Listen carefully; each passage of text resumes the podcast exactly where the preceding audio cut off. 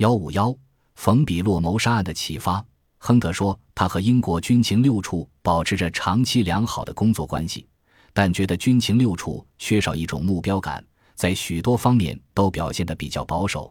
在真正制定策略战胜敌人之前，你首先必须知道谁是敌人。在西半球工作的时候，我十分清楚地体察到军情六处下属的命令只是搜罗经济情报，而非开展针对苏联目标的积极行动，甚至连反间谍行动也算不上。在英国情报战里，经济情报至高无上。我想，鉴于大英帝国在迅速没落的时候失去了许许多多市场，因而这是可以理解的。亨特认为，在过去10年里，英国谍报机关大都专心致力于寻找间谍和叛徒，满足于往日的荣耀。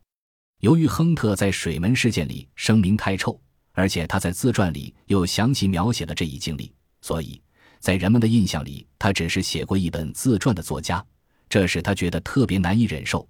由于水门事件的原因，公众对于我的作家身份并不太认可。在某些公开场合，当采访者发现我曾经写过一本书时，感到很惊奇。在他们眼里，我就像一只偶然反复敲打着打字机，弄出了像伊利亚特那样有条有理的东西的猴子。他们所受的教育使他们把所有水门事件人物看作比查尔斯曼森还要坏的坏蛋，所以这是我与传播媒介难以沟通的关键所在。亨特对中央情报局的出卖行径感到非常愤怒。赫尔姆斯口口声声说中央情报局特工是并肩战斗的，但难免有朝一日身败名裂。亨特不无痛苦地补充了一句，在他受审判刑时，情报局根本没帮他什么忙。亨特认为，一个替中央情报局工作的外国间谍也能做出优异成就，哪怕他的上级并不完全信任他。在谍报领域内，讨上司喜欢不是一个重要因素。一些最得情报局欢心的人实际上是最不称职的，他们把许多时间和精力都耗费在社交活动和招待宾客上面。后来，亨特对一出奇妙的音乐剧发生兴趣。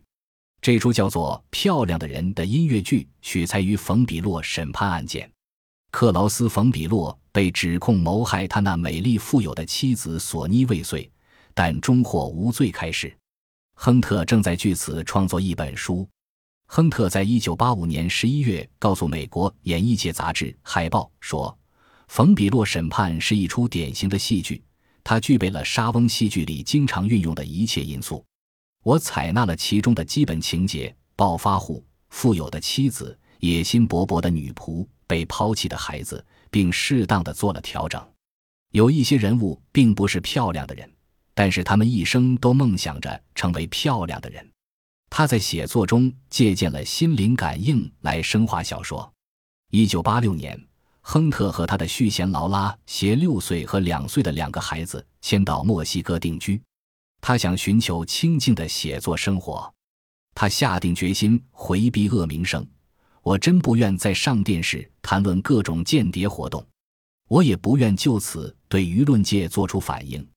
霍华德·亨特在文学创作和情报工作中都做出了成就，他始终坚持中央情报局的忠心不二、报效国家的观点。他塑造的中央情报局特工都是随时警惕外国间谍阴谋破坏的百折不挠的牛仔好汉。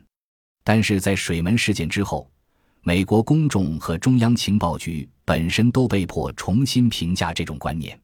尽管亨特本人也许对中央情报局的背信弃义愤愤不平，但是他那替罪羊的角色已经无可挽回。